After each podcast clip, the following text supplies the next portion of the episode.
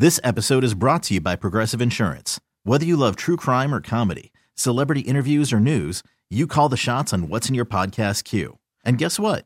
Now you can call them on your auto insurance too with the Name Your Price tool from Progressive. It works just the way it sounds. You tell Progressive how much you want to pay for car insurance, and they'll show you coverage options that fit your budget. Get your quote today at Progressive.com to join the over 28 million drivers who trust Progressive. Progressive Casualty Insurance Company and Affiliates.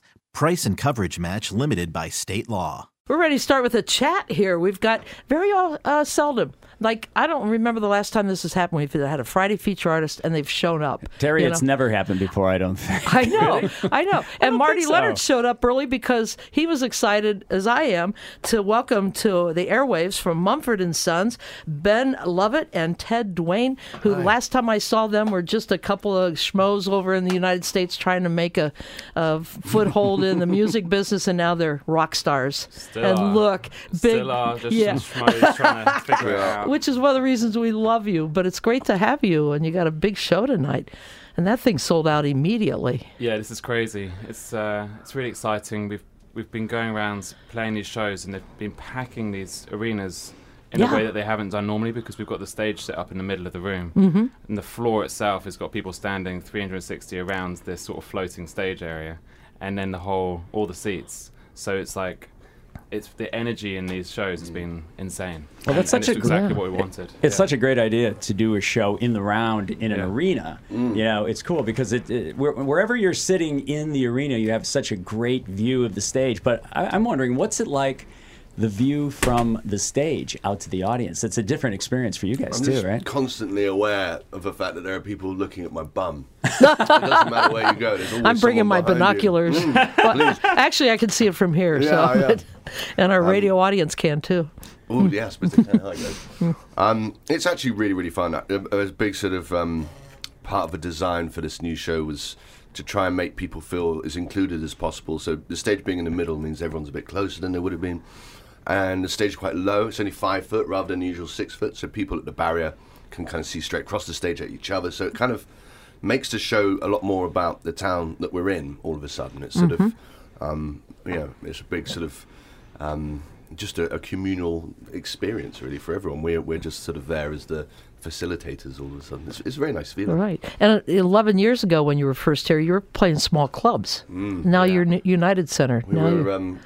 Reminded by our cab driver on the way here, him and his wife were at the Riviera show, which was on a Halloween night. She weirdly texted him an hour before saying, "Hey, maybe you'll pick up Mumford & Sons and take them to their radio today." I don't know if there's only one Uber in Chicago, but there's only one Uber. He picked us up. It's really strange. It's a small town. We told her to go and buy a lottery ticket. So, it has been quite a trip for you guys. You know, it's just amazing. Like you were saying, 10, 11 years ago, you're playing small clubs. We did a live from Studio X at Martyrs. You know, a small little stage like that, and the rise of the band has just been incredible. Of over these years, you know, and not only just the rise of the band, but how you guys have evolved as well. The Mumford & Sons from those days, a lot different than the Mumford & Sons today. It's funny, not really like between us. We still feel like kids. We were playing Scrabble last night, a couple of us were, and we were like, we're basically just still teenagers, aren't we? Because we were like, someone managed to find a really, I won't say what it was, but just a really childish word, and I think it was fart. And we were like, we're still giggling at stuff like that. Well, you're in good company here. You know? Went down well. Yeah. But yeah, the music's evolved because I think that's what could make us jaded, is if we felt like we were stuck somewhere. And so we've never let ourselves get that way. And I think that that first kind of batch of songs that we recorded, that in itself was a part of a journey that was kind of moving and evolving. It wasn't like that was the beginning, because we had already been on a bit of a musical journey together and individually up until that point, listening to rock and metal and punk, and like our teens were very varied. So for us, it was a left turn to end up playing bluegrass and Americana. So we just keep on turning left, basically. That's the story. Well, yeah, and you know, when you first emerged playing that kind of music, that wasn't well, there weren't many other artists doing that, especially we were playing here on the radio. And as time went on, it influenced so many people that a lot of acoustic music, I mean, it was really a big boost to acoustic music in general, and people that had been playing fiddles and mandolins, and suddenly they're in bands and they're playing big stages. That's pretty much, and that's a testament to how organic and cool that music was. I think so. Yeah, right. Yeah, it was a cool time.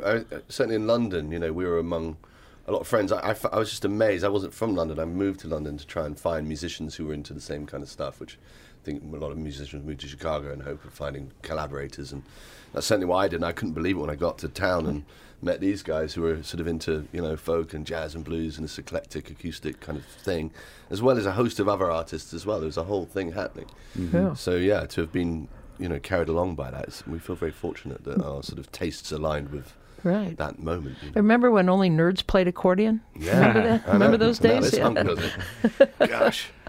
I'm still very much a nerd. Which is why we love you. Because 11 years ago, if you'd have told me you'd be coming back here and playing United Center, I'd think, yeah, right. Yeah, because your music, it has an intimacy to it that you think, how do you do that? Yet you manage to do both at the same time. You can fill a big hall like that.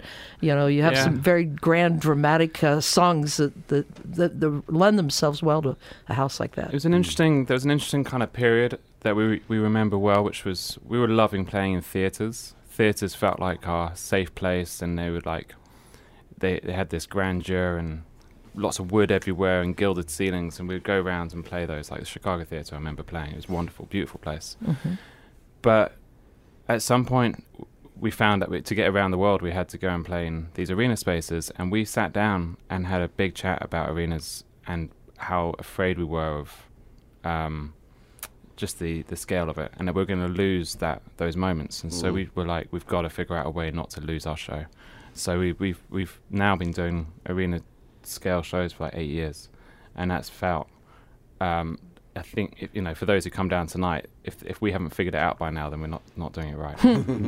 Well, we're joined in the studio right now by Ben Lovett and Ted Dwane of Mumford & Sons, and we are featuring the music of Mumford & Sons today. So we're going to play a song right now. We're going to go back to one of your earlier tunes, and maybe you can shed a little light on the song, seeing that it's called Lover of the Lights. How would you set that song up? This song was written on tour in Germany in 2010. And we worked it out on a stage on a day off in a place called Gebäude 9 in Cologne, and it's been in the set every single show ever since. All right. We're featuring the music of Mumford & Sons, our XRT Friday feature today. We're going to play that song, Lover of the Light, right here on 93WXRT. We have Ben and Ted, and we're having a lovely chat because we love you. We love you too. Well, and we were talking about, you know, you're playing at United Center, which is a whole lot bigger than you did 11 years ago when you first came here. But I love the fact that you experiment with how to present your music and how to even tour, like the Gentlemen of the Road concept, and you know, playing down on a beach in Chicago. And I love the fact that you're always looking for new ways to interact with your audience. It's pretty awesome. I think we're in an incredibly fortunate position where we can sort of experiment a little bit. There are certain cornerstones of the live music experience which we're really keen to preserve. Certainly the idea of like celebrating a community, and we have a bit of a legacy thing that we like to try and do with our stopovers, which are these weekend events where we basically go to a smaller town, bring the music to them, you know, sort of town where you wouldn't usually get a show, and we build a site and figure out the food and the toilets and everything, you know, provide people with an experience which hopefully is one that we would really enjoy ourselves. You know, we get to see a lot of festivals, so we take all of our favourite bits and mould it into these events. So that's really awesome. And yeah, the show, yeah, down there in what was it called? That was at Montrose Beach. Montrose Beach, yeah, was amazing when eventually it happened. But it was kind of unfortunately, I guess, when you're experimenting, when you're trying to do things slightly differently, occasionally you find yourself in a great deal of trouble. Well, when you're doing a show, in June, you pretty much think the weather's just going to be perfect, right? But it wasn't. It Mother rained. Nature rained a lot. Rained for 5 days straight. 5 days straight, and they had a hard time constructing the stage. But you know, the coolest thing. beside the, it had to be postponed, but to have Marcus come on my radio show and let everyone know that this was happening. It wasn't just me coming on saying, "Oh, the show's postponed." No, Marcus. Yeah, we take it pretty seriously. Mm-hmm. I think over 1,000 shows in the last decade, and we've cancelled or postponed like less than 10. Wow. And it's always been from extreme circumstances, and the vibe in the dressing room and the vibe within the band gets really heavy, and we're like, because we just cared so much that the show can go on no matter what, and then sometimes you just can't. Well, the coolest thing for us here on XRT, as well as all the listeners in Chicago and pretty much all the listeners around the country, because we did stream it, we broadcast that show live as it happened from Montrose Beach, and it was an incredible experience. I got to host it, and it was so much fun. And we're doing the same thing tonight for the show at United Center, starting at about 8:45 tonight. You will be able to listen to every note of Mumford & Sons from United Center in the right order. Yeah. So I don't want to put a little extra added pressure on you guys, since you're going to be live on the radio. Don't mess up. No farting around, as they say. That's right. But we're so happy that you guys, that we can do a partnership on this and bring that music to everybody, Absolutely. So that when you do come to their city or you come back to Chicago, people will want to be there. So that's cool. That's pretty great. Thank you. And congratulations on the album Delta. It's and we should talk about this just for a couple of minutes, but it's really I wouldn't say it's a step forward, but it's a step into really other places. I mean, you started the way you did with the bluegrass kind of music, and then in Wilder Mind it evolved a little more, and now it seems like you've really found the place that at least is Mumford & Sons right now. Yeah, we really I think we found a way to be limitless for the first time. Like there was just zero preconceptions about what we were trying to make musically when we went into this album. And Paul Epworth was just in exactly the same headspace as us. And he's the producer of the record. He's the producer. He's worked with Adele and all sorts of people, right? He's had an amazing, really eclectic, he's done everything from like hip-hop to some of the best British rock bands to, Adele and big pop bands. So we just he was in a place where he was like, let's just not have any rules. And his studio, this place called the Church Studios, is an amazing area where all the instruments are plugged in and ready to go, rather than most other studios where you you essentially have to plug it in if you want to record it. You have to set it up, get the mic set up around it, whereas the way that he does things is that you can have an idea or walk over to an instrument and it's ready to play. And that meant that we just had this really pure kind of creative flow for about 6 months, which basically resulted in loads and loads of songs and lots of ideas, and Delta evolved out of it. And we're super proud of this album, and a lot of it's being played live. So And Ben, you being the multi-instrumentalist that you are, you got to experiment with some instruments that you hadn't really played on record before. Weren't there a lot of synthesizers and things? Yeah, there's loads of cool stuff in there. He had this thing which is this old DX synth, quite a rare synth from the 80s, and on it had this setting which was these log drums, which basically sounded like percussion.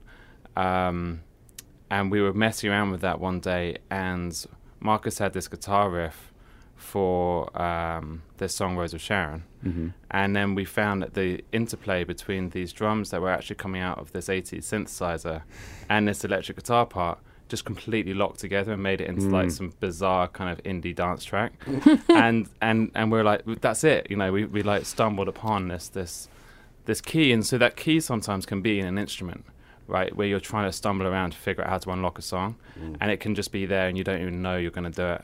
I love stories about songs that come together spontaneously like that, in the studio. You when you went into the studio that day, you had no idea, and you come out of it and you're like, wow, that's great. Yeah. And I love it too when people write from their own experience, and I just wonder how Marcus can get through Beloved in a live concert setting without weeping. I mean, because it's just such a deep and beautiful song that so many people can relate to. Yeah, there's a lot of intense stuff on this record, a lot of personal stories, and I think that the willingness and the bravery to write about that particular experience for Marcus with Beloved, we didn't see it coming, really. Yeah. It's powerful. Yeah. It's sort of what music is for, I think, for a lot of people, whether you're making it or just listening to it. You know, I think it sort of serves a similar purpose in that, you know, some things in life are like pretty tough, and yeah, somehow music makes those experiences that can feel so horribly personal and life-shattering, they can make them somehow like universal, or something, sort of feeling that can be shared, I guess. So yeah, whilst it's like clearly quite a painful song for him to sing sometimes. Oh yeah, and then for all of you to come together, to support that song and make it what it is, you know, take his emotion and then just shoot the emotion out when you play it together, which is something that Mumford & Sons has always done. Yeah. Really emotional band, and a band that when you're in the arena or in a park or in a club watching you guys play, that music always just hits you because it builds and builds, and, right, and you end up with this really great cathartic feeling at the end, no matter where it starts. And you know, that's a testament to you guys, and it's what has made Mumford & Sons Mumford & Sons, and why, you know, we love you here, and why everyone... Yeah, we sure do. Yeah. And why you play from the heart, and people get that. You know, you can't fake that, and you guys are the real deal. And I'm glad you didn't turn Spinal Tap on us, that's all I can say, because it was love at first sight. I just loved you guys 11 years ago, and it's great to see. You make me proud to be a Mumford & Sons fan. Yeah, you know? That's very kind. Yeah, and we really want to thank you for stopping by. Yeah. Our Friday feature is Mumford & Sons, and you guys came in. You found some time before your sound check for the In the Round show tonight at United Center that, once again, we're broadcasting here on XRT starting at 8:45. Ben Lovett, Ted Dwane, thank you so much for being here. We're going to play another song as part of our Friday feature, and it is from the record, and it's the song that you just mentioned, Rose of Sharon. So... Awesome. Yeah. Thanks, so we'll see you tonight. Awesome. All the best. Thanks guys. Thank you. Take care. XRT's Friday feature is Mumford & Sons, 93 WXRT. This episode is brought to you by Progressive Insurance. Whether you love true crime or comedy, celebrity interviews or news, you call the shots on what's in your podcast queue. And guess what? Now you can call them on your auto insurance too, with the Name Your Price tool from Progressive. It works just the way it sounds. You tell Progressive how much you want to pay for car insurance, and they'll show you coverage options that fit your budget. Get your quote today at Progressive.com to join the over 28 million drivers who trust Progressive. Progressive Casualty Insurance Company and Affiliates. Price and coverage match limited by state law.